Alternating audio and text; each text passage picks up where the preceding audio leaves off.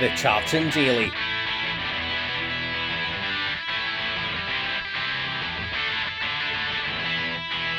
A Scotland Euro 2020 podcast by Hodgie the Hack.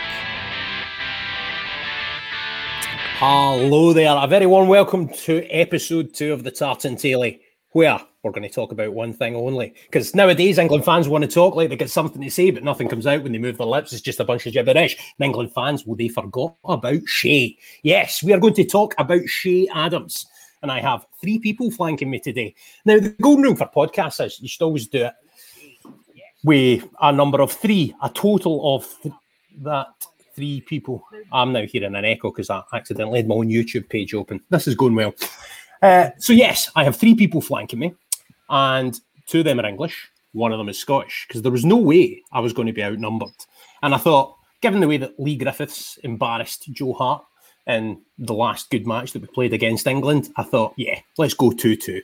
So, first of all, we have Mark Duffy with us. He's down there in the bottom right. So, and Mark is a Derbyshire based journalist who's known Che Adams since he was a teenager and playing non league football because that's why I think Che Adams' story is so interesting. He's gone from non league to burying England at the Euros, hopefully. Um, maybe Mark and Will don't want to see it that way, but uh, Mark, thank you very much for joining us, mate. Um, I'm really looking forward to your insights. How are you doing today? Good, thank you. Yeah, really well. Aye, excellent. Um, above Mark, sitting upstairs from him, we have Will Turner, who is one of my best mates, who I've known for many, many years. Now works on content for the England cricket team and the ECB. But first and foremost, Will, you are a fan of all things Southampton FC. And obviously that's where Che Adams plays now. So how are you doing, mate? You looking forward to the Euros?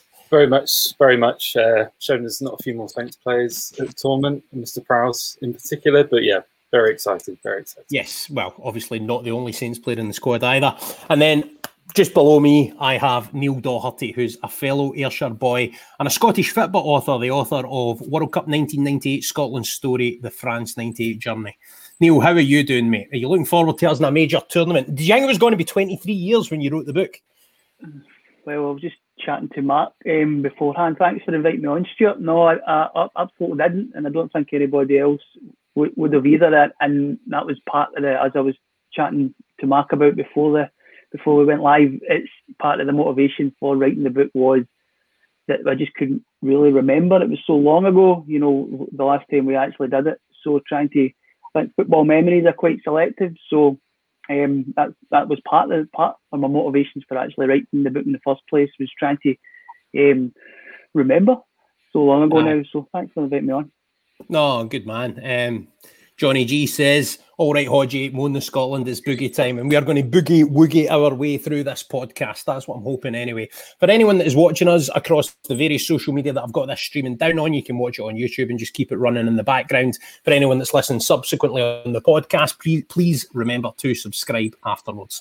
And anyone that is watching on YouTube now, get involved in the chat. Let us know you're there or on other social media as well. I can see all the comments. Feel free to get your questions in for everyone um, and myself, and we'll, we'll try and tackle those over the course of the podcast. But, gentlemen, this is about Che Adams. But before we get to that, it's about the Euros, and the Euros kicks off tonight. How excited are we?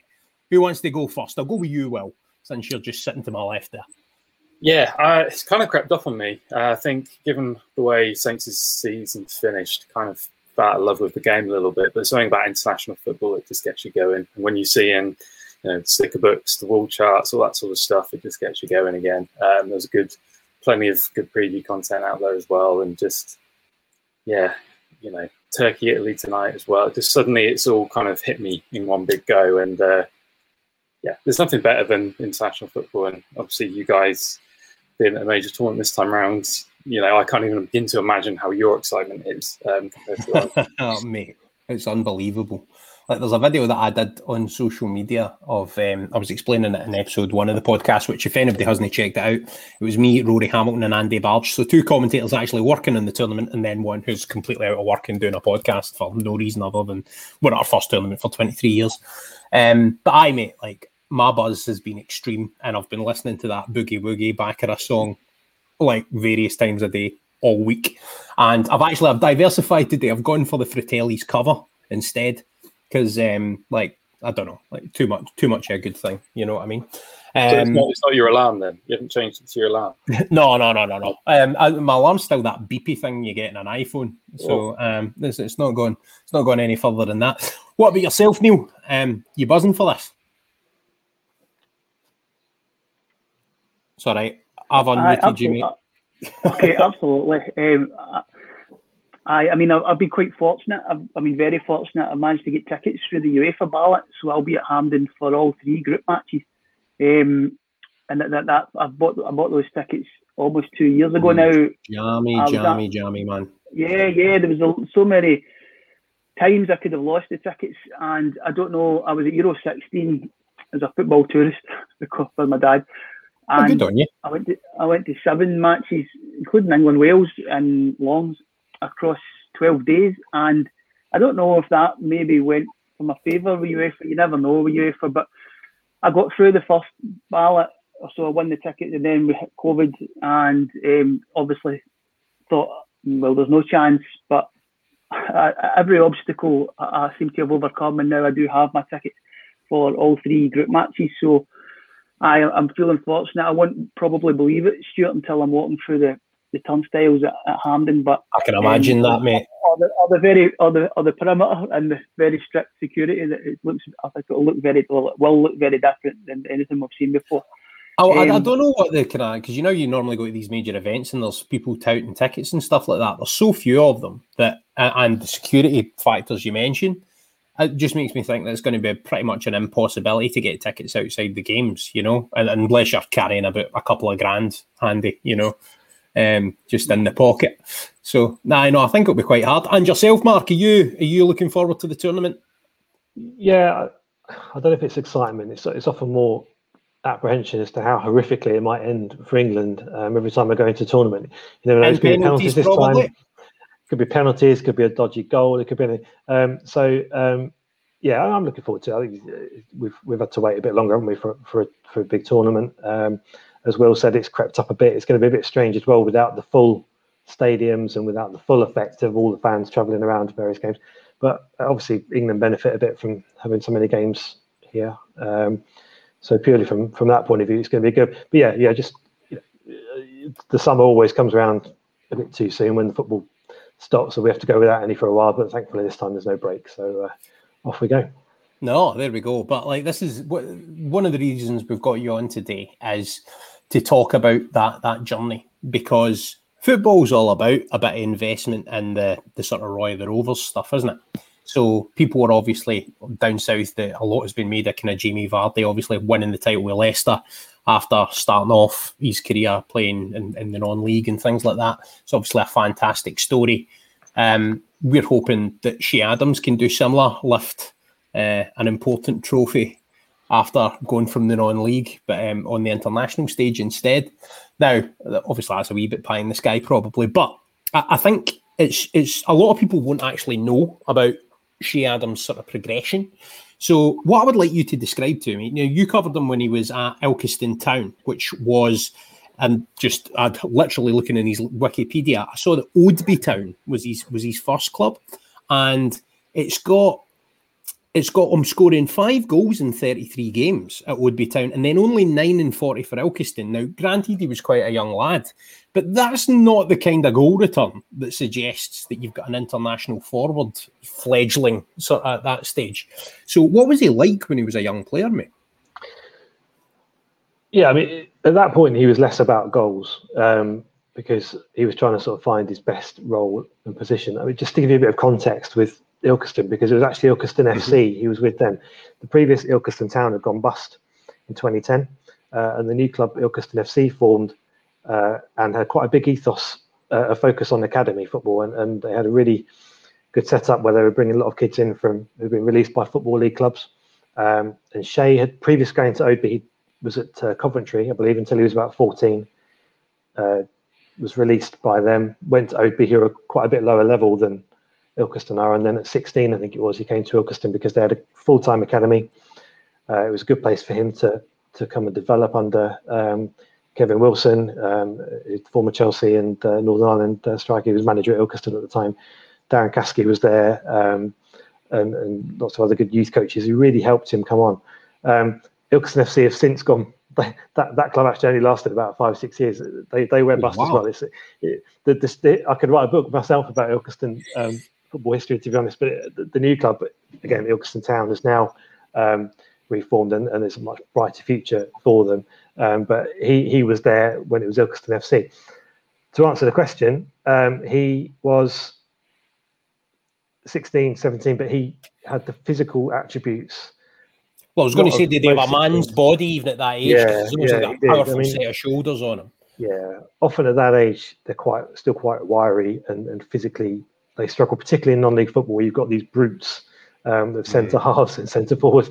Um, but he, I think he made his debut. I think it was a cup tie, and he came on as sub, and immediately he looked. We thought, hang on a minute, you know, he doesn't. He's just his strength on the ball. We thought, you know, yeah. he can't be 16. He then sort of broke into the first team during that season, and I think the, the, the sort of stats there, nine in 40 games, a few of those were a sub at the start.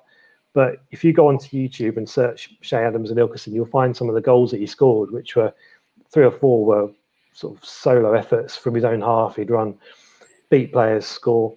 Um, I remember um, one of his first games was away at uh, Stamford, uh, mm-hmm. who were top of the league at the time. They'd won all, all their games up to that point. Ilkeston went there, and I, I, to this day, I've not seen a, such a dominant performance by one player at that level of football as I did that night. They won 4 0.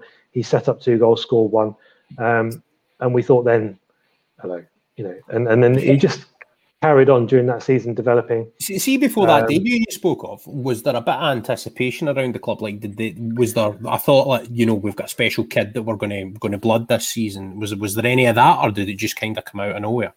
Well, I think the fact he was put into the first team suggested they had a lot of faith in him. Um, they obviously realised they had something a bit special there internally, and then obviously once the fans started to see him play again, they're thinking this this kid's got something that even players ten years older than him didn't have. And then it was a question of how long he might stay because obviously a lot of league clubs around the area who, who started sniffing around him quite quickly. Um, but I think there was one defining moment. He scored again. This is on YouTube. If you ever look, he scored a goal at Ashton United up in Manchester one day. Brilliant solo goal. Went down the right, cut inside, beat a player. Two players scored. And I was at the game, and I, I turned to the person next to me, and I, I said, if if this kid's not in the Premier League within five years, um, I said, I don't know why I said, you know, eat my hat or whatever. Now, no word of a lie. I think it was about four years and 10 months, something like that, after I'd said that. um, he signed for Southampton. And I'm not proclaiming to be mystic Mark or anything, but it, you just, and he obviously had a couple of goals before that, but they're just, that kind of goal was enough to, it's one of those get you off your, off your seat type goals, make you think this kid's going to be a star. You know, nobody else can do that at this level.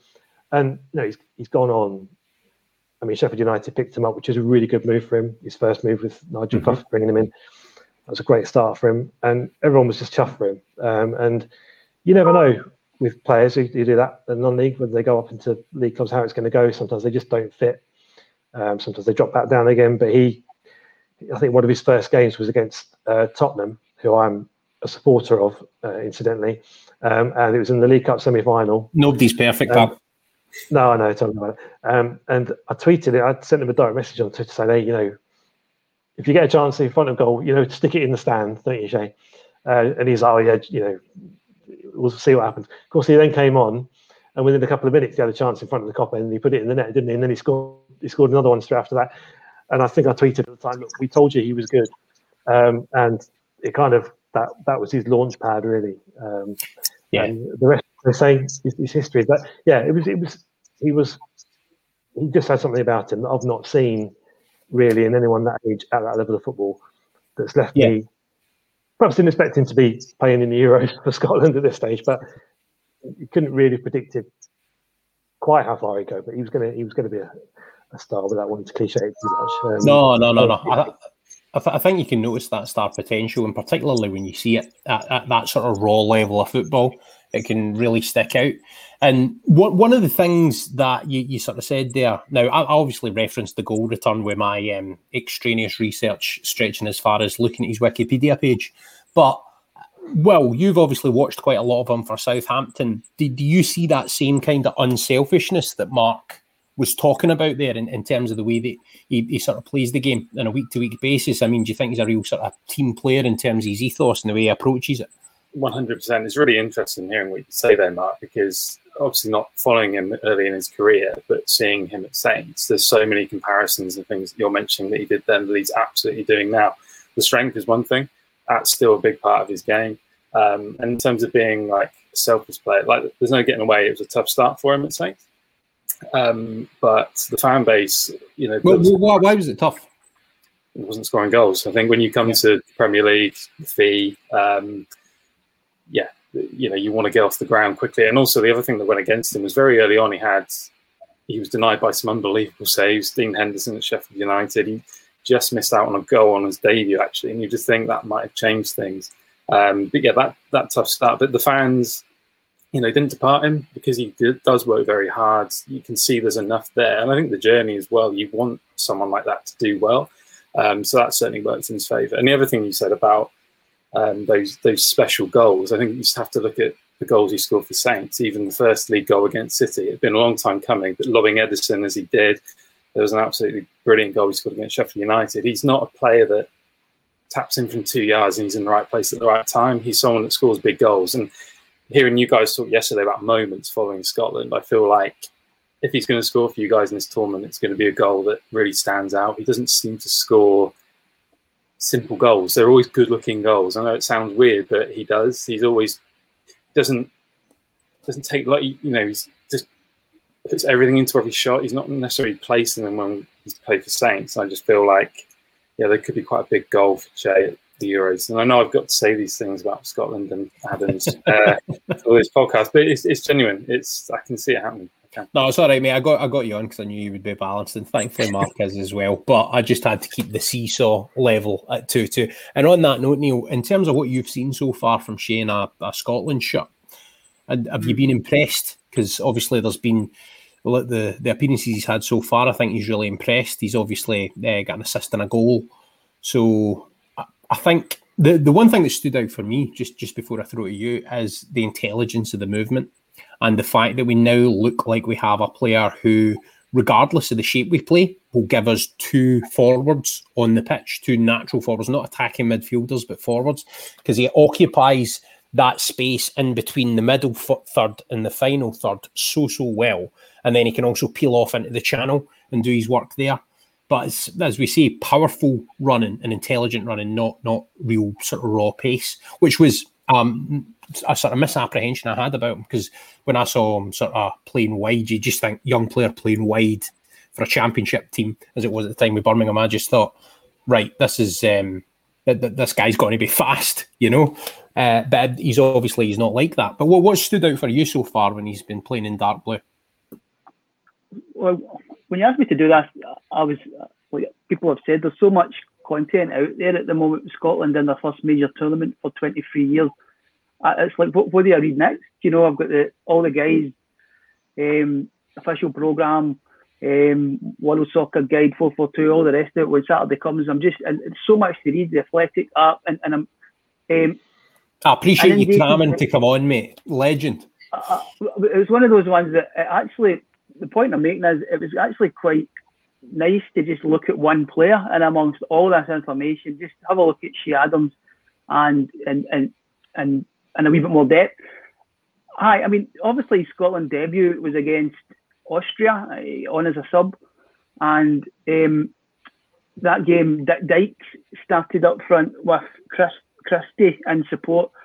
I think Christie's maybe Ryan Christie's maybe the kind of one of the main losers um, with regard to um, Che Adams' introduction to, to mm. uh, un- I suppose, unexpected introduction to the, the Scotland fold, um, because, and I think we got a wee reminder against the Netherlands um, in the warm-up game how good Ryan Christie can be at supporting Dykes. I think Dykes for me is, is that focal point that you need in international football. He's a hold-up man, and this mm-hmm. is my, my view. He's that he's that focal oh, no, point. that's what it's about.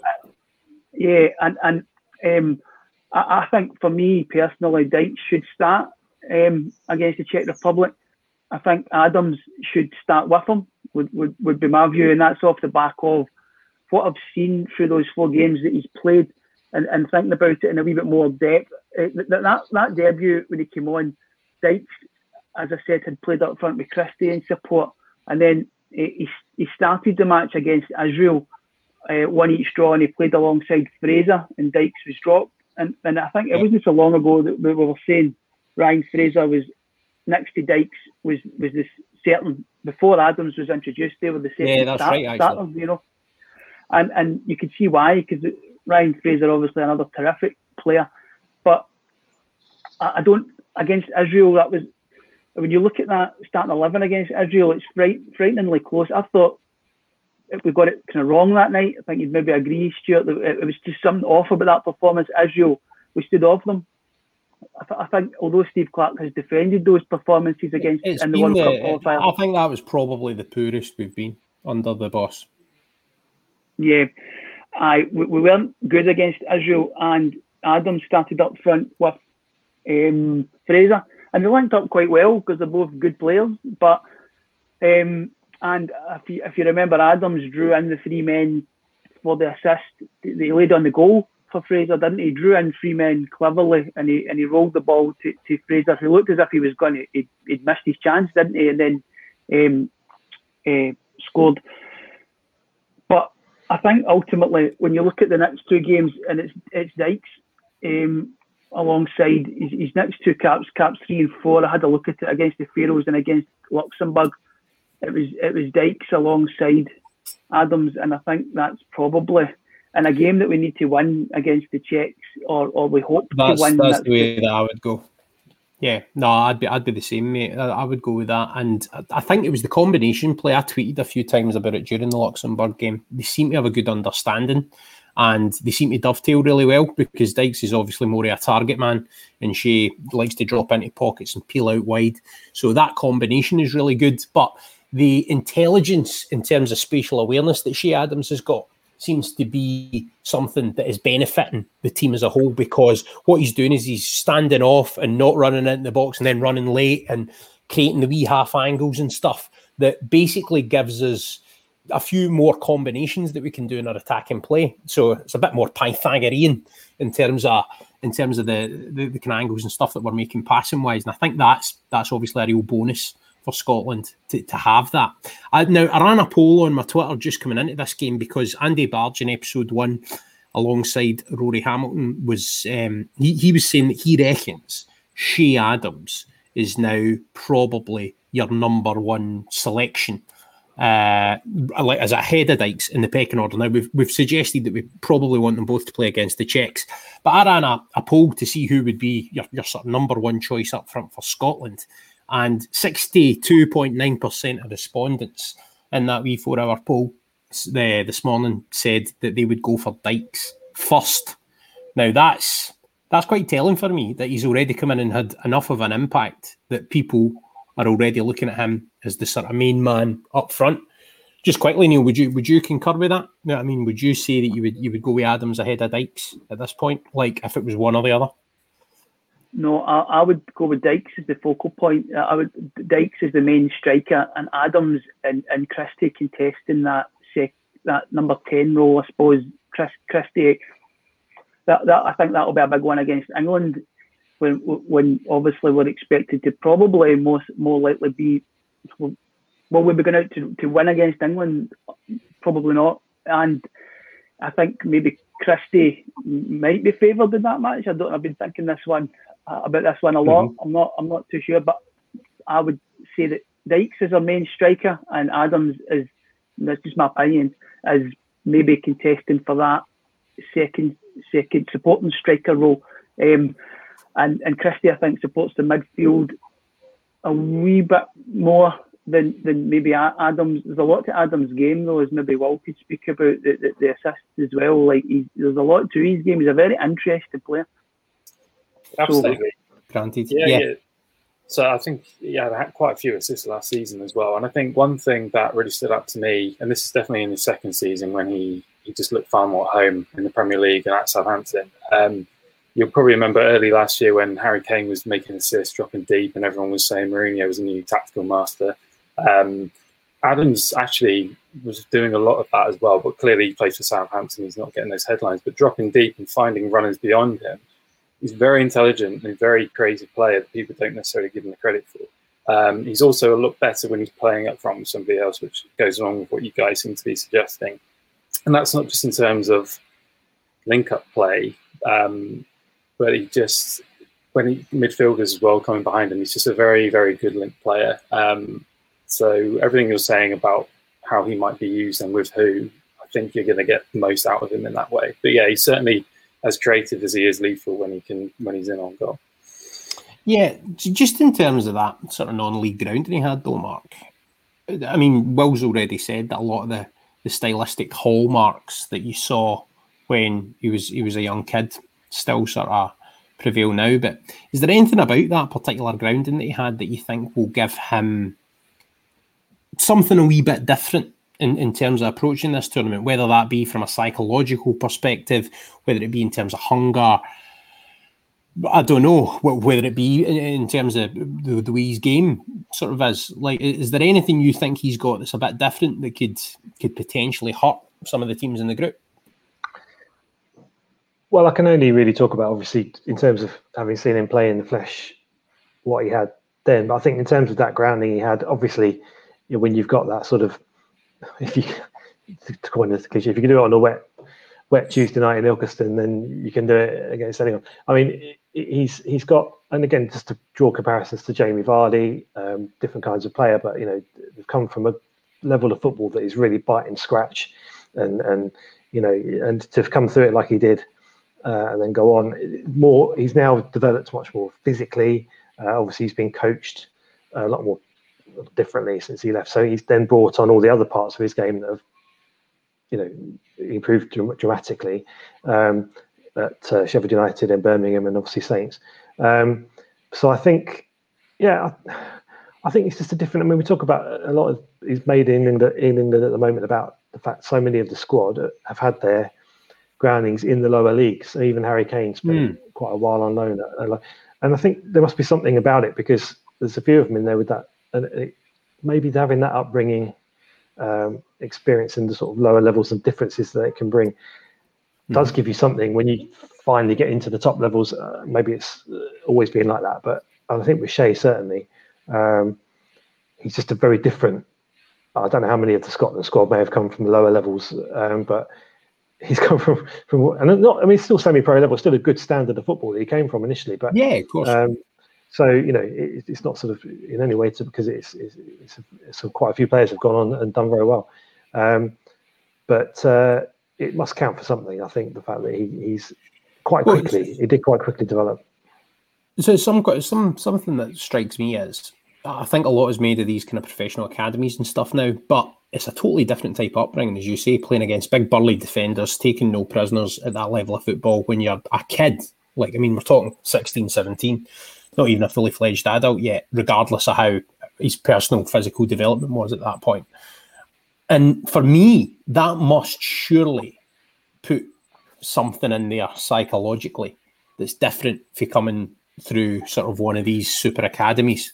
You know, I think you probably develop a, a fearlessness that you, you, might not get yeah. from playing academy football. I think we can we notice it a lot with some of the lads that came from academies who used to just passing the ball around and, and tippy tapping all that stuff, uh, who just weren't couldn't you know some very good players. Some of whom did go on to play professionally, but who couldn't cope down at um, semi-pro level because they just get kicked in the air uh, and didn't like that and didn't have any time on the ball. Um, whereas Che seemed to, he just sort of burrowed through everybody and and and didn't had no fear whatsoever about him. And I think again that was a big factor. He was determined to to to get the move he finally got. But even from that point on, he still had to work very very hard. And uh, I mean, I couldn't believe I, I covered a game for Dar- I covered a Derby County game at Birmingham uh, two or three years ago when he was he was there, and it was the first time I actually seen him play in the flesh since um, he left Ilkeston. And uh, you know, whilst his game was more or less the same, physically he just, as you'd expect from somebody who's growing into being a man, obviously he, he just he was just just mounted. And and I just think he started so young doing that, and and he's. He, the, the, fearlessness he'd have had to have would have made him stronger physically. Because if you know you're going to be kicked up in the air by a burly centre half that weekend, you've got to be mentally, and physically prepared for that. And he had that Yeah. every week.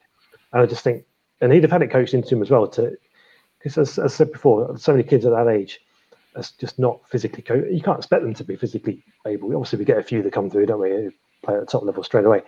But yeah, he was one of them. And um, so yeah, I think he, he he he wasn't scared of anybody then, and I don't imagine he is now. Uh, to be honest, That's th- that's going to appeal to the Scottish fan base. The more of that that they see, because we like players. well, that I hesitate, I hesitate to use the word Braveheart, but uh, Yeah, but you, you think he's got he might one? end up being one. well, Well, I'll tell you. I'll tell you may- what. time will tell. Uh, is, there, is there a cynicism though, like among? Uh, I don't know. Uh, I mean, maybe you can you can sort of answer this, Neil. Uh, within the Scottish fan base, it didn't seem to me that there was a lot of well, he's just jumping on the bandwagon to get to a major tournament kind of thing. I mean, there might have been the odd sort of throwaway comment, but I think his performances very quickly won over the hearts and minds. Would, you agree? Yeah, I think we just welcomed in somebody who had something a bit different. You know, the, the way I think we've spoken about his, fin- his finishing, like the way he shifts the ball on his right, he doesn't really tend to score average goals. I mean, prepping for this, I, I watched all his goals in the championship for Birmingham. I mean, superb, and so many of them involve that moment where he shifts it onto his right, and and we've seen that already for Scotland. And a lot of reading about him, a lot of the talk was about whether him and Ings could play together and whether they were maybe like both occupying the same spaces, which led to maybe Adams' goal return not being. But then I think statistically, when they looked at it, the the, the, the his link up play with Ings made made it so that, that the um, the chances created and the, and the, the goals put away for Adams didn't really change much because obviously Ings had an injury season for, for Southampton. But I, I thought what, what was quite interesting was the at Birmingham, and, I- and I don't know, I can't, I'm not going to search um, for the guy's name, but uh, was there a big centre forward? I read an interview, it was with Gary Monk, and, and Birmingham put a, a big centre forward up next to him, begins with a J. Jutkiewicz, yeah. Yeah, Jutkiewicz. yeah. Lucas Jutkiewicz. yeah. Uh-huh. And the quote was when he had that physical presence, which maybe could become not seen the guy play, but could be comparable to Dykes, then that, that was his best when he found his best form, playing off him. And um, maybe him and Ings were, were slightly too occupying the same spaces. So I think that's maybe an encouraging thing for Scotland. Ah, no, no, definitely. Hmm, I think so. That, well, interesting. Your view on that. Well, what kind of partner do you think's best for Che Adams?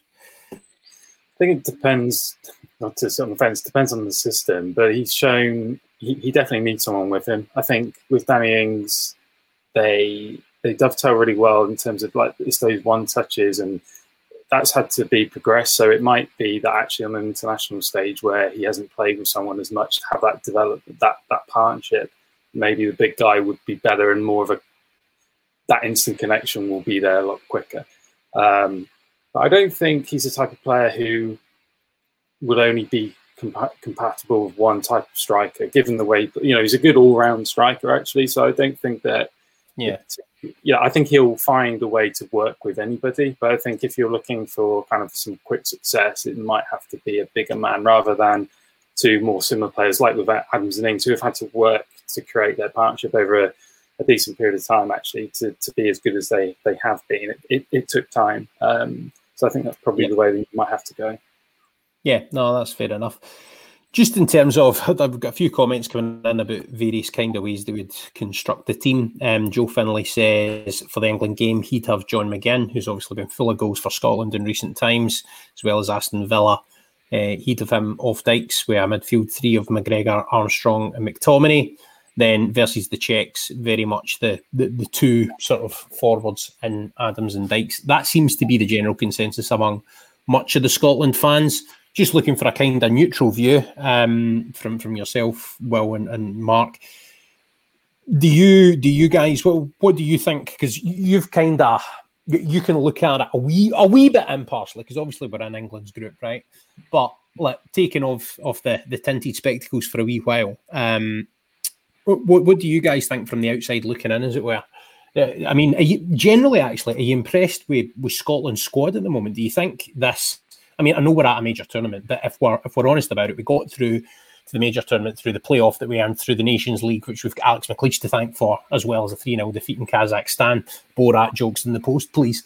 But yeah, like generally, if you look at the, the Scotland squad at the moment, I mean, do you think this is a strong pool that we're operating with?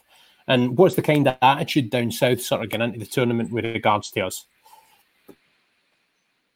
Either of you can um, go on that. Sorry, I was uh, jumping. Um, I'm not going to proclaim to know a great deal of in depth about some of Scotland's players, but, but I, I, think clearly Steve Clarke seems to have found a bit more of a um, sort of rhythm, if you want to call it that, there, and, and uh, they've they've qualified for the tournament, and that's a start in itself. Um, so they're there. The tournament itself will be a complete unknown, really, because I don't think you can really predict truthfully how it will go. I think the first game, obviously, against the Czechs will be huge. So if they can if they can win that, then you know who knows. But yeah, the the pool of talent does seem to be not too bad. They've obviously been quite shrewd in getting people like Che Adams involved. You've got obviously McTominay, uh, McTominay, sorry, who's who's doing well at Man United has come on a long, a long way. I'm glad you put that up because it reminds me who's there. Um, uh, obviously, I mean, obviously you've got Andy Robertson, who's, who's been flying Liverpool, and, and it's just whether you can, whether these these really strong players who've been playing a lot in the Champions League and playing in the Premier League, winning the Premier League or whatever, you know, making that fit perfectly well with with with lads who, who perhaps aren't playing at such a high level. Um, and it's always been the case, I guess, with Scotland in many ways. Um, but yeah, looking at that, I mean, it's it's they're, they're not the strongest team in the group, of course, but there's nothing to say they couldn't qualify from it, and then who knows after that. Who's stronger, just now, what England or Croatia? First eleven. I think. England, yeah, I, I, mean, obviously, I know Croatia beat England in the in the semis three years ago. I think England will be stronger, but they're on, on their own patch. Um, I haven't admittedly studied too much of Croatia recently. I don't know what sort of state their squad's in, but um, I, would say England are stronger at the moment, and I think you have to look at England as being favourites to win the group.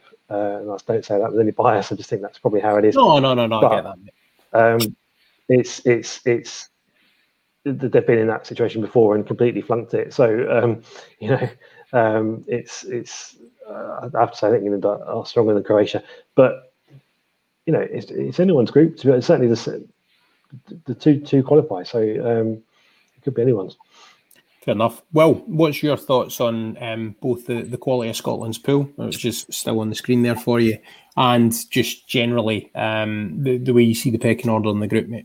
Yeah, I mean, as an Englishman looking at that squad, I think there's there's there's plenty of players there who have performed at the top level for a decent amount of time, but equally you've got these young guys who are coming through are there for a reason. I think that as a combination is really exciting, and just in general, feels to me like you guys up there are obviously hugely excited to be there, but actually there's part of you that's thinking this is a decent group of players that, in the format of the Euros, the group, the pool, I don't know, you just dare to dream a bit. That's the impression I get from you guys up there, and with every right looking at that that group of players, and specifically for me, you know, Stuart Armstrong's in there, who has been, you could probably say Ings aside, Southampton's best player for the last two seasons. So really, whoa, yeah. we need to go down that rabbit hole then, mate. What that, that's that's really strong words. Yep. Uh, you you would say that, and that, that that's by the way, just for any Scotland fans listening, Will is my my oracle in all things Saints. Like whenever I've done a couple of Southampton games, whenever I've been commentating on them or anything like that, I always give Will a wee text, a wee phone, like, "What's the temperature at the club right now, mate?" That kind of thing. Uh, so, I like, why'd you say that, mate? Like, has he really been that good? I thought he was kind of in and out at one point when he doesn't play, we are far worse for it. He's really important in the way the system is because of his work rate. His work rate is through the roof. He's creative. Mm-hmm. He gets people like Adams into the game as well. Um, mm-hmm. Yeah, and just simply statistically, and just you know, you get a feel when you watch your team. There's something missing when he's not there. We don't have a particularly strong depth of squad, as as you guys probably well you wouldn't be saying, but the squad is pretty weak. Um, yeah, and he again slowish start to get into things, but actually he's become one of our most important players. And wow, that's good to hear, mate. Like I, have got to admit, I'm like sitting here with a big smile. What, goals, good goals too. Again, what does, good goals. Yeah, yeah, yeah. He's another one that scores good goals. I can actually attest to that for his time in Scotland. One thing that disappoints me is that the Southampton fans haven't reappropriated the Stuart Armstrong song that referenced his hair that Celtic fans used to sing. I thought that was one of the better football chants in the Scottish terraces at that point. That we we stole the Wanyama song, which I know irked you at the time. Not giving away my allegiances there, are you? Excellent. Neil, um, we've got a question that's come in that, uh, I mean, I couldn't have a better guest to, to ask this question, I don't think. Um, Johnny G, who's been very active in the chat, says, Do you think this team could perform better than the team from France 98?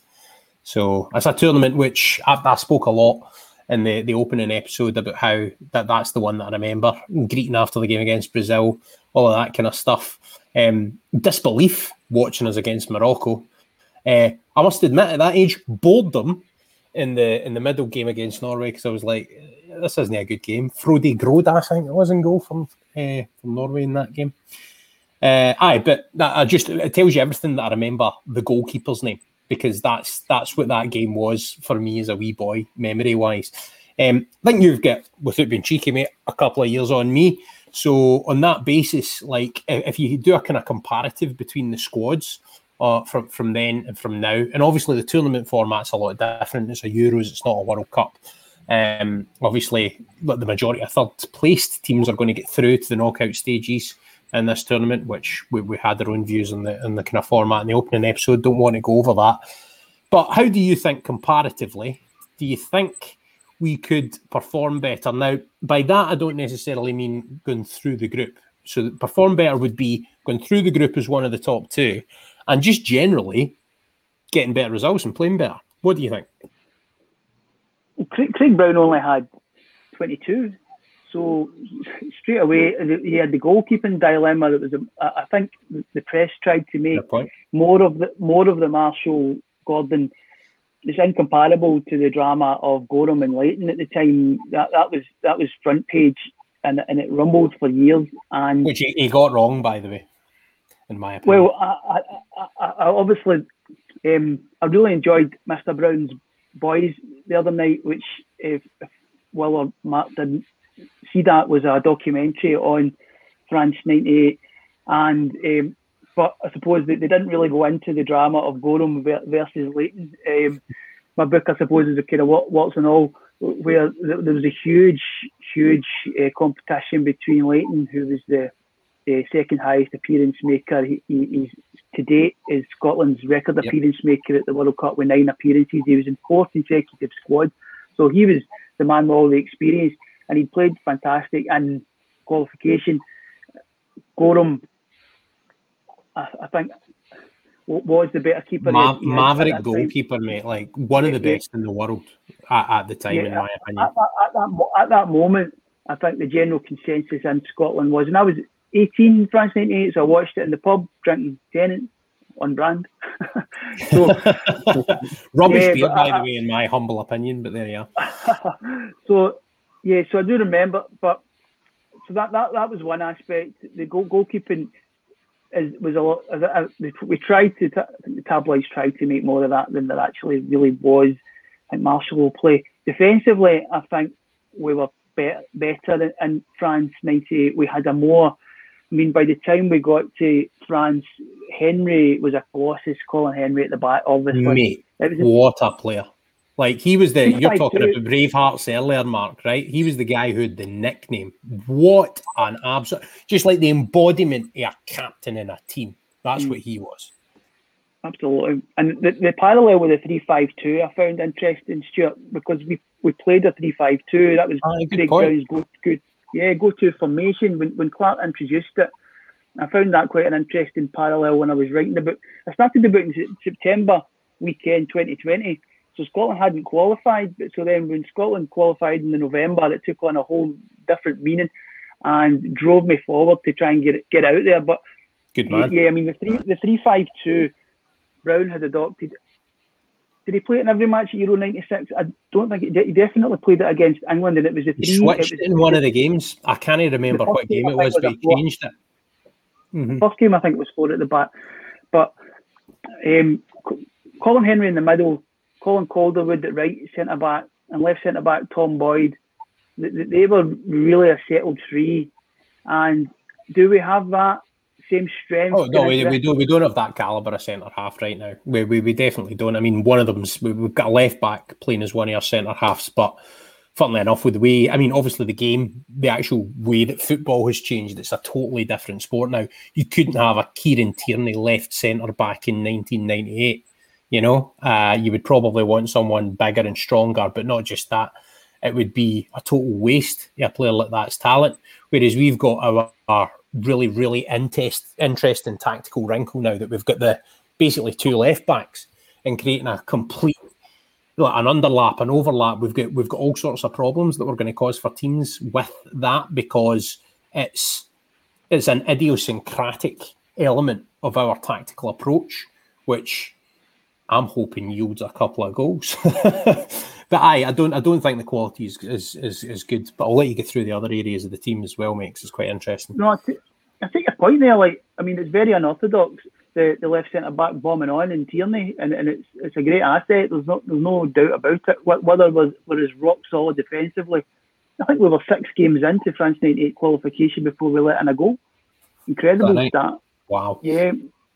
Um, apologies if it's one a, one game out either way, but it was we got. We no, got no, no, you're all right, mate. Your, your memory's better than mine anyway. I was just a wee boy. Kenneth, Kenneth, Kennet Andersson, who had scored uh, five goals at USA '94 to be second top scorer. The Swede scored against us. He was kind of the nemesis, but we qualified ahead of Sweden. He was Colin Hendry's nemesis in that qualification campaign. He was superb, big physical forward. I can and remember him playing in uh, Football Italia. I think he was a Bologna player in the late nineties. Yeah. Aye, uh, uh, aye. That, that, that's how I remember Kennet Andersson. Mate. Mid- midfield, I mean, it, it, right, right and left, but and Craig Brown didn't call them his wing backs. He called them his wide mid, wide midfielder. Um, it, the three five two had where, did it emerge? It was credited to Bilardo in the '86 World Cup, um, coping with how to fit uh, Maradona into a team. So that's where it that's where it's credited to the first time it was ever seen, and then it was. Well, one one thing I would say though is like Brown, you would definitely say, like John Collins, for example, was a wide midfielder or a winger, right? Um, Andy Robertson's a left back or a left wing back. So the argument I would say three five two. I would probably argue we're more five three two now, just because of the nature of the players that we've got out wide. Don't get me wrong, because of the athleticism, Andy Robertson in particular, that's it's just a description and it's just the obviously the way the game's kind of changed in the fact that fullbacks and the overlap is such a, a staple of the modern game now uh, and arguably some of the most important players in your team uh, but Stephen O'Donnell on the right side again like I would say very much a defender you know Nathan Patterson probably a bit more attacking in terms of in, in terms of the, the outlet that he offers but yeah, and, and what about the, the centre of midfield? How, how do you think that is comparatively strength wise? Hmm. I mean, we had Paul Lambert, who had 96, 97, 97, 98. It was just a boy's own story, wasn't it? He won the Champions League with Dortmund. He, he backed himself, was one of the pioneers of the Bosman ruling. And and what a story that was. He became the first first non UK player, or first UK player to win the Champions League with a non-UK club. So that that that I mean, incredible. And from I mean, from a kind of forgotten attacking midfielder with Motherwell, and he'd been captain of Scotland's under 21s, but mm-hmm. had become forgotten. By the time France '98 came around, what, what, a player Lambert was! He was just he was at the very top of his game, and he, and he was for me the kind of missing link between he was very modern at the time because he was he was converted, wasn't he, at Dortmund into a central defensive midfield player, and he would pick the ball up from. And he, he for me, he was the best player on the pitch against Brazil. Yeah, he drive, of, of runs. Mm-hmm. And it's the way he would pick it up from, and, and he would pick it up from Hendry or Calderwood, and him and Collins very quickly gelled because they were so so good. To the two of them were so clever and, and, and such good midfielders that they within a few games, because Lambert didn't have that many caps by the time he came in for France '98, but looked as if he'd been there for six or seven years. And that that, that I mean, his link-up play with Collins, who, who would have been the third midfielder? McAllister got injured; he would have been playing. So the stars aligned. Just generally, though, generally though, what, what do you think the strength between the, the two midfields? Would you give the edge to the current generation, or like in terms of strength and depth as well? Well, I, I think McTominay is fantastic, isn't he? Um, that, that I think that that position's crucial. The one that I'm discussing there that Lambert took up. I think I think we're going to play McGregor in there. I, I, I think as you discussed yesterday, Gilmour would improve the team in there, but it's maybe just too soon for, for yeah. him. It's a bit early. Actually, just let me throw to the kind of the down south view for a wee minute. Um, Billy Gilmour and Scott McTominay. What are the views of those respective players south of the border? Um, go to you first, Will. I can only talk about what I've seen, but I McTominay to me is someone that is a very, very good player as well. I think he's actually quite underrated. I think he gets he's not that particularly glamorous, you know, in the United squad and Man United player. I feel like he yeah, I don't feel like he gets the credit he deserves. I think he's a very, very good player, much better than people give him credit for. I think he's perfect foil for someone like Billy Gilmour as well in that midfield. Um, I think Gilmour, from my point of view, it's disappointing. He's not had a few more chances with Chelsea. Um, obviously, when he has played, he's made an impression. Um, there's a lot of hype around that, and then he's kind of, I wouldn't say fallen away. That suggests it's his fault, but the opportunities haven't quite been there with the change of management and stuff like that. But you know, you don't come into a team like Chelsea, play and make that impression if you haven't got something about you. So I think there's probably excitement that just needs to get games at this point in his career, doesn't it? Yeah, fair play. Um, yeah, and to add to that, Mark. No, like well, I've uh, sort of seen limited um, action of Billy Gilmour, but he, he, I think Frank Lampard quite liked him at Chelsea, and, and uh, you know, such as his, he likes bringing the young players through, and obviously gave him a chance. And see, I think it was, it was a cup tie against Liverpool. Um, he shone in that one. That sort of showed what he was about. Um, and I think he's probably one certainly for the f- more the future, whereas McTominay is very much in the present. He's come through very well at United.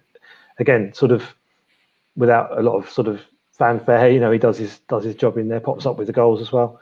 Yeah, uh, two now. That's come more into his game than it used to. Um, and uh, so yeah, a couple of good players to work with certainly. And um, it's, it's the thought that Gilmour will will play regularly in, in the tournament. Do you think, or is no, not in this to... tournament? I think it's too early for him. Uh, I think if we need if we need to twist our hand going into the final game, I think there's a chance he maybe starts that, but I don't see him starting against the Czechs because it's a tried and tested system, and England are, are too it's too big a game to throw in a kid like that. I think I think he would probably throw in one of the other more experienced midfielders even into that McGregor role before he would do that. But come the next tournament, uh, Qatar, if we get there or, or whatever, the next qualification campaign, even or later in this one, I think Billy Gilmour will be a Scotland starter before long. And I'm just hoping that he gets the right. I, I mean, I don't think Thomas Tuchel sees him as a first, like a regular first teamer at Chelsea. So on that basis, I think a loan move to another Premier League club would probably be a really good thing for him at this point because it would, it would get him regular football. And I think he's he's reached that stage where, yeah, working in an academy like Chelsea's is all well and good up to a point. And then there comes like he's just turned 20 today. Happy birthday, by the way, Billy. The whole of Ayrshire is proud of you, mate. Um, tomorrow's episode is going to be all about you. Uh, if you happen to be watching, I'm sure you've got better things to be doing. But um, yeah, like I mean, the reason I'm focusing on an episode on him is because he's he's such a special talent. Um, I watched him at the Toulon tournament quite a lot because I was covering it for a, a newspaper when the Nationals up here a couple of years ago, and he was outstanding. He's like Xavi. He just makes the half angle for the passes, and he's got that positional awareness.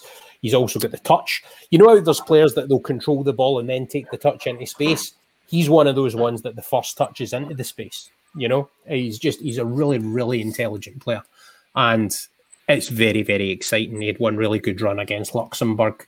And if he was to add, I'll tell you what, if he was to add a bit, if he was to be a bit more lethal in the opposition box, you'd have pretty much a fairly complete midfield player, you know. So on that basis, aye, he's he's a really exciting talent for us to be working with. Um, I'm going to throw another question out uh, that we've had come in, which is it's going to off topic a wee bit, but it's going to be the last one, and then we're going to do some predictions and wrap up. Uh, do you think John Bleasdale was asking? Do you think Kieran Tierney can attract a big money move away from Arsenal with his performances in the tournament? Um, we'll come to you, Mark, on on that first. What's been the, the general perception? You're sort of a full time football journalist south of the border.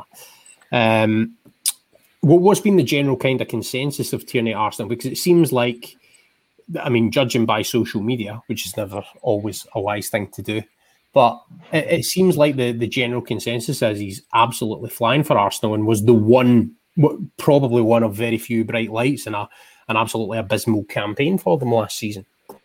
Yeah, he struggled a bit, didn't he, when he first came down um, from Celtic? But yeah, again, from what I've seen of him, uh, and I'm saying this as a, as a, Spurs fan, I'm delighted that the question hints that there's bigger fish for um, Tierney to, to, to, to, to fry than, than Arsenal because clearly now that they're just a mid-table outfit, um, you know, he could he earn a, big move. Um, yeah, look, he's, he's obviously the, the, the, bombing up and down wing back, as you said earlier, is such an important part of the game now. Um, and he'll be a real asset. But it, interesting to see how he does work with Robertson being in the squad as well. I know he's been playing him at centre half. Um, it's not like that though. If you if you watch like I, I don't know. Yeah, I must admit, sorry. The build up. No, it's basically like two left backs, mate. Like it's, it's essentially so Which the way that you would have a, yeah, yeah, yeah, yeah. But it's, it's essentially, you know, yeah. the way you would have a left back and a left winger if yeah. you had a really attacking full back and a, a player out wide playing maybe enough two flat fours. It's kind of like that, and that that's the way that the, the dovetailing works. It's really exciting, man, and it's where we yeah, I think you need, when you've got two players like Robertson and, and Tierney, who are seasoned now playing in the Premier League for good sides.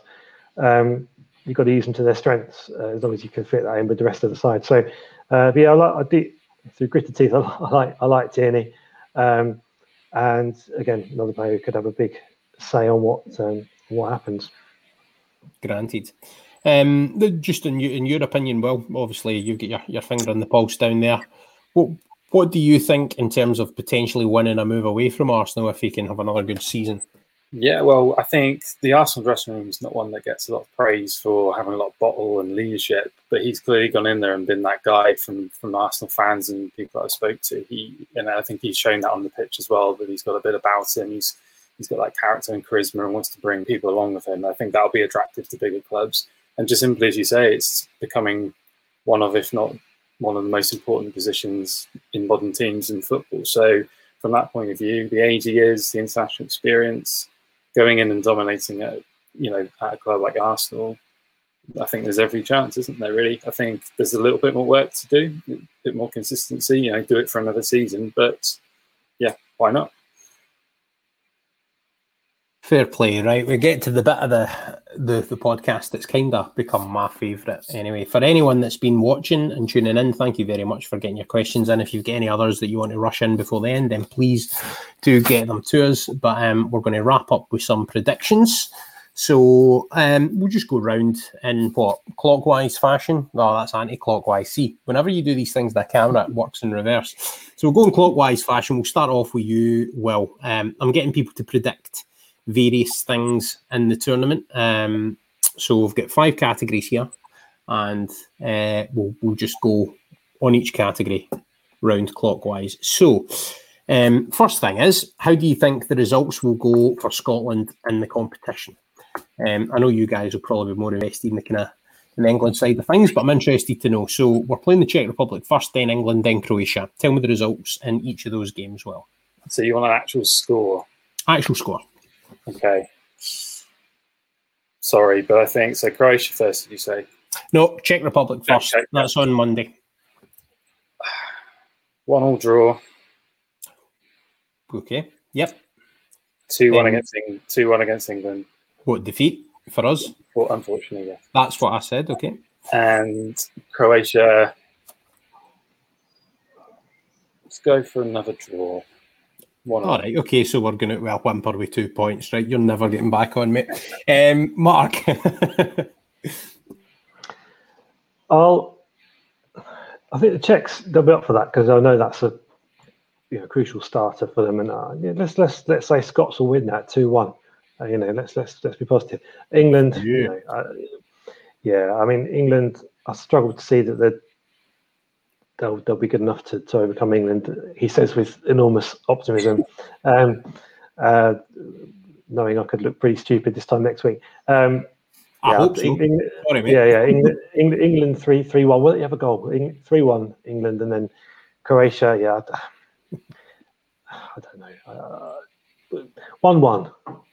There you okay. go. On the fence so you, Just, you know, because, because because by then I don't know. Yeah, I mean, yeah.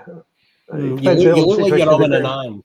Like I, I, because, because same, it's the same results I said. So I said we will beat the Czechs, draw with England. Eh, sorry, beat the Czechs, lose to England, draw with Croatia. So, I think you know how the group maps out will play a part because obviously, if you come the Croatia game, it could be a winner takes all. You know that could play a part. So yeah, it depends. But um, I, I, would hope. Um, apologies for the dog. I would hope that um, right, they will. I knew that might happen. Um, I would hope that they'll give a good account for themselves, Scotland, and, and, will make a good group of it for, for, for all of our sakes. The, the, the dog's just telling you in dog speak, like, uh, stop talking yeah. rubbish. Scotland are going to win all three games. So that's that. Exactly. Um, just before we come to you, Neil, um, Ollie Middleton's got in touch and said uh, we need some Alan Hutton love from a Spurs fan, the Scottish Cafu. Right. So I have a theory in this. He was the best right back in the world for three days. We played two games against Italy in the space of three days and he was the best right back in the world for those three days. He was unbelievable, and it was just as he was beginning to hit his stride at Spurs. I think he was a brilliant player, and I know he had good periods and fallow periods at Spurs. But overall, how do you look back in his time uh, with your teammate? Um, I don't have massively fond memories of Alan Hutton at Tottenham. I don't think he was. Oh. He, he didn't stand out in the same way that he has done other clubs. I know he's a legend at Villa, um, and, and and Scots love him. Um, I don't know. I, I, he he was inconsistent um, and need, needed a move when it came, um, and he, he, went to Villa. I think with Jenas at the same time, um, and kind of took off there for him. But yeah, not not he's not he's not remembered as fondly, but he did the job. Um, but I'm, I'm glad that he's. I'm glad. I'm glad that he's. I'm glad that he's um, so highly revered um, elsewhere. No, because he's hard worker. He was a hard worker, and he knew what his game was. But Sicky, yeah, he just wasn't consistent enough when he was at Tottenham. I, I suppose. I suppose Spurs were beginning to sort of push on as a club at that point. So I, I suppose like consistency is a massive thing um, at, the, at the bigger clubs. Neil, back going back to the predictions, mate. Um, just with with that slight interjection for a minute there. Um, how do you see the results going in each of the games, mate? I'll have to go for a. I'll be positive. We'll go for a win against the Czechs. I think we need to win, and I'll be positive and go for a.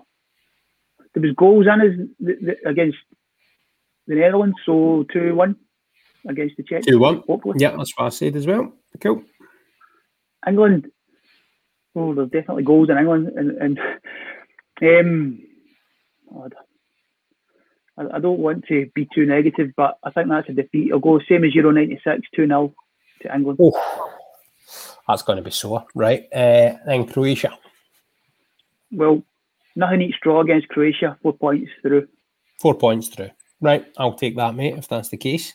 Um, so going to you again, uh, Will. Um, I've asked everyone so far to see what Scotland's starting 11 will be in the opening game.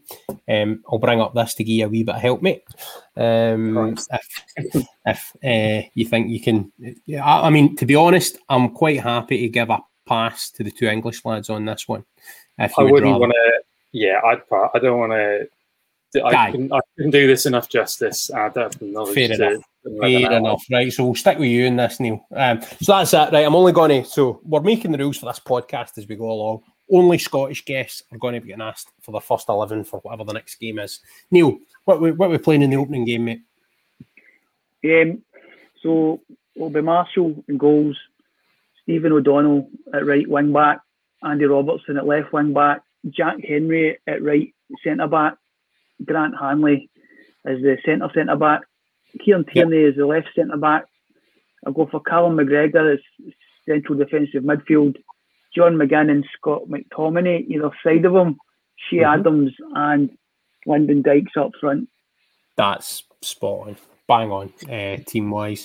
Um, points tally that Scotland are going to get. We've already decided from the, the the scores and the results that we've had, and then I want people to tell us their, their top scorers for Scotland. So who's going to get the goals. So if you think back to the results that you offered, is I mean, do you think it's going to be different scorers? If so, who? And then um, is anybody going to be sort of get a couple of goals, maybe three even? A push if Steve Clarke's team suddenly develop a very cavalier approach. So, well, who do you who do you fancy to be in and amongst the goals for Scotland? I mean, there's only one person I can say, surely. Well, yeah. Well, no, there's two. Okay, yeah, fair enough. I wouldn't be surprised if he got on the score sheet at all. But yeah, got to be Che. But definitely watch out for uh, for Stretch Armstrong. like that pattern, mate. Mark, who do you fancy? Yeah, I think like Will, I think if Che's used properly um, and effectively, uh, and he's on his game, he will score and create. It's just a question of against obviously the better sides, how much balls are you going to get? How many chances is he going to get? Will he take them when they come? Um, he actually, I mean, he scored against Luxembourg, but he, there was also a couple he was a wee bit profligate with. Well, I'm interested, Well, and, and, I don't know if this is something he's developed in, in the kind of more modern years of his game, right? But there was a few crosses came in that he could have headed, and instead he tried to turn into Liu Kang out of Mortal Kombat and like do weird scissor kick volley stuff. Yeah, like, is that is yeah. that normal? Is yeah, that, normal that, is, that is definitely a trait of his. Um, Why? You'll have to ask him. No, I'm not sure, but there, it'll be those looping balls where he'll he'll you could just get up and nod, but he'll kind of wait and volley. And sometimes he scored, but sometimes you missed it altogether. But that is actually quite interesting that you picked up on that because that is a trait of his to, mm. to look for to shoot rather than head the ball. And, and was he doing that at Ilkeston Town, Mark? Like, or is this is this something he's just doing more modern sort of time in his game? I I don't recall him doing too much. I think the manager at the time, Kevin Wilson, probably would have. Um, yeah, had a. If he tries to do too much of that at yeah, 16 yeah, or 17 years old, but um, he's he's obviously got that about him, and, and it's it's good that he's got the confidence now to, and, and, the ability to do it. Um, so yeah, but no, I, I, don't recall him being particularly flamboyant um, at, uh, at Ilkeston. But uh, I don't know, I could be wrong. There may be one or two signs, but no, he's, he's no, no, that's fair enough. I, I think um, hopefully what I'm hoping will is one of those like scorer of good goals that you talk about. I'm hoping that it's going to lead to one of those in the in the major tournament. And I did say against Luxembourg, him and especially Dykes actually got all of their misses very helpfully out the way um, ahead of the Czech game. At least that's what I'm hoping anyway. Uh, Neil, who do you fancy being in amongst the goals for us? I think the, the, the scene is set for John McGinn, Stuart. I think. Yeah, I feel that, mate. Yeah, to be the to be the man, the, the first scorer at a major tournament since Craig Burley in 1998. I mean, against that Norway game that we discussed. So that's the that's last time last goal was scored.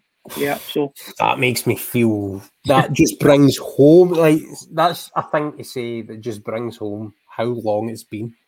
Craig Burley, who's annoying you on American soccer coverage, you know, we we point of view. Over, uh, Grodås, the goalie that you mentioned, a lob over him. Yes. I think they played together at one point as well in England. I think Grodås was with. Well, they were at Chelsea. yeah, and I think he was also at Tottenham. Was it? Was yeah. he, Matt Grodås? Uh, um, he, he, was, but he didn't play a game. Uh, Grodås, he was. No, uh, he, he played for Chelsea when Ed de Goey got injured. I think. See, I remember everything about nineties football. Ask me about last season, I'll struggle. Uh, just more invested in when I was a wee guy. But aye, yeah, I think they were at Chelsea together, mate. But aye, who? So you think John McGinn is the one who could get a couple of goals? Uh, I think there was similar prediction in pod number one, so that's that's good. Um, anybody else that you fancy to to maybe bag one or a couple? My, my, my, prediction there was off the cuff, but I think I, I went for two goals, didn't I, against the Czechs? So I'm I'm going to say Che Adams that, that shift onto the right, and um, I, th- I, think he takes a half chance, Che Adams, and Hanley's a danger from set pieces. So if we could take oh, a bit more care, we need to take care over those set pieces. They need to.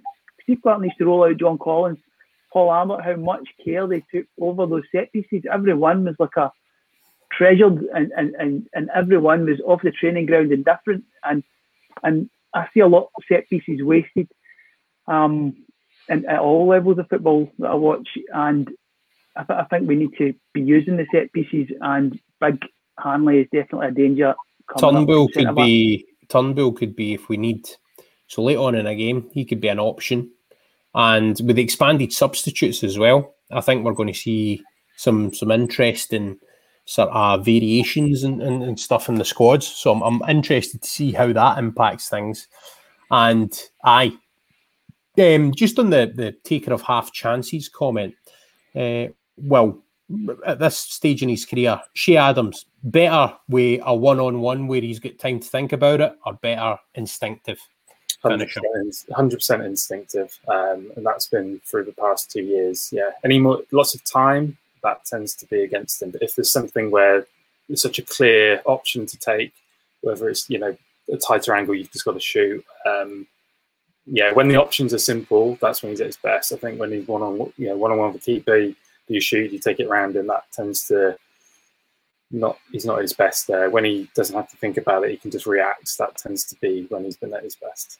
Fair play. Um, got a prediction come in here. I can see it just now. McGinn screamer in the 94th minute at Wembley, another overhead kick.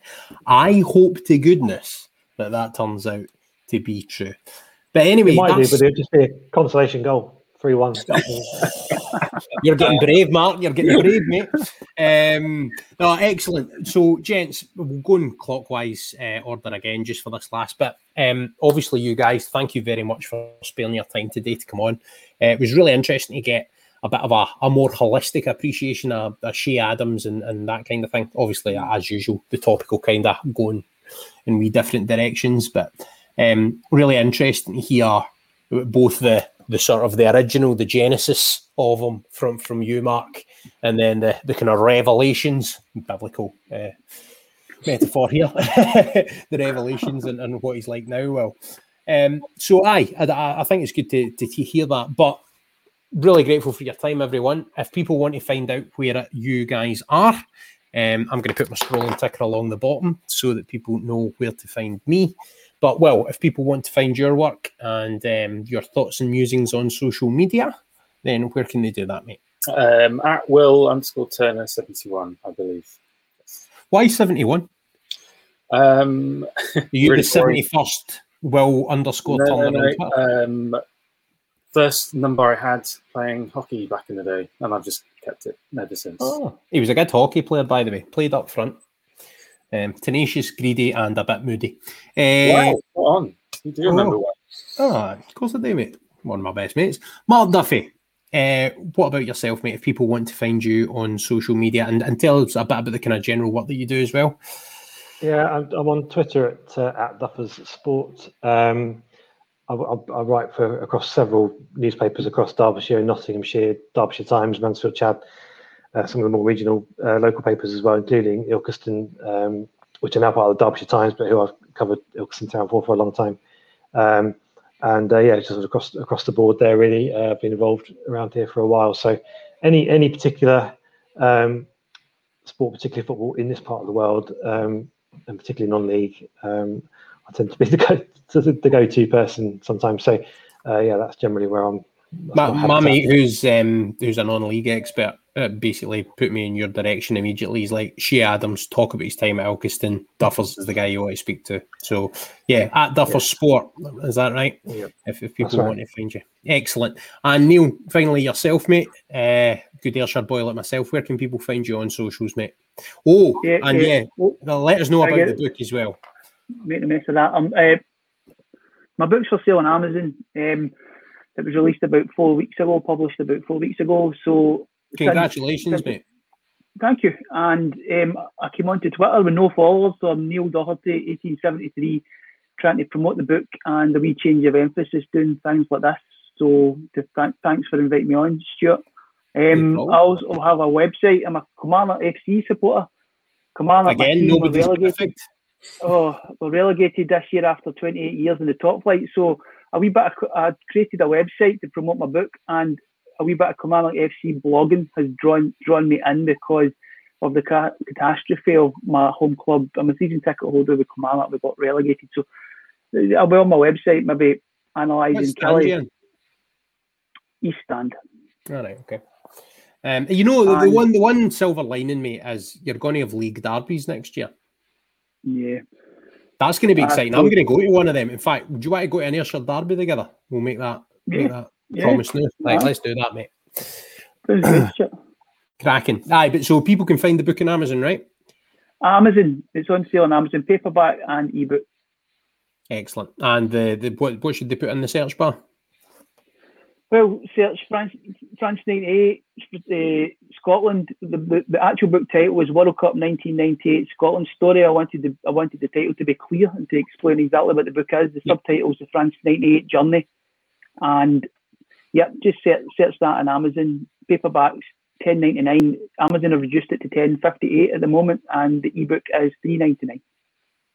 Brilliant stuff. So you've got all your instructions there, troops and troopettes. Go and have a look at that, and that'd be quite nice actually. Tinge the here and now with a bit of nostalgia.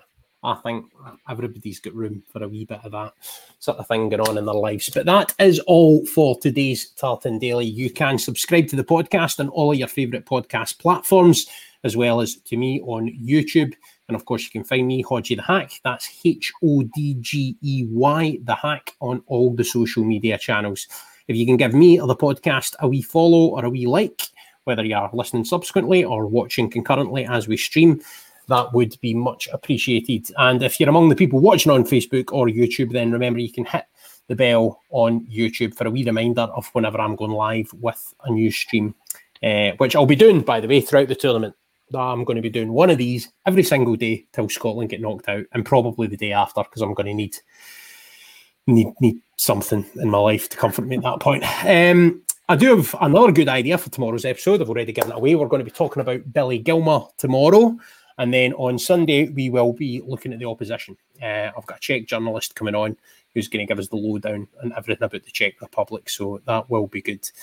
Um, make sure and share this episode if you did enjoy it. Please, I'm trying to build up a wee following for these. So if you could please get in touch with people you know that are buzzing for the tournament and might be into it, then please do share the episode. And likewise, get in touch with me.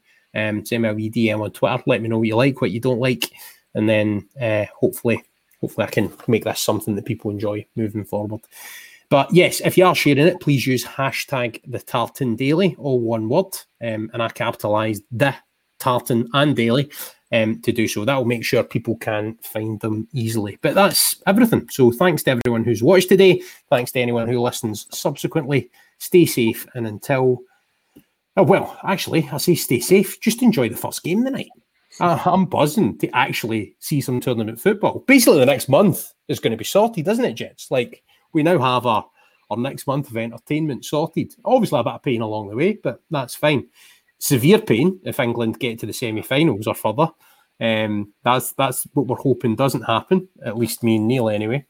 But yes, thank you very much for everyone that has um, taken. Thanks to you guys for taking part. Thanks to everyone who's watched. And remember, no Scotland, no party.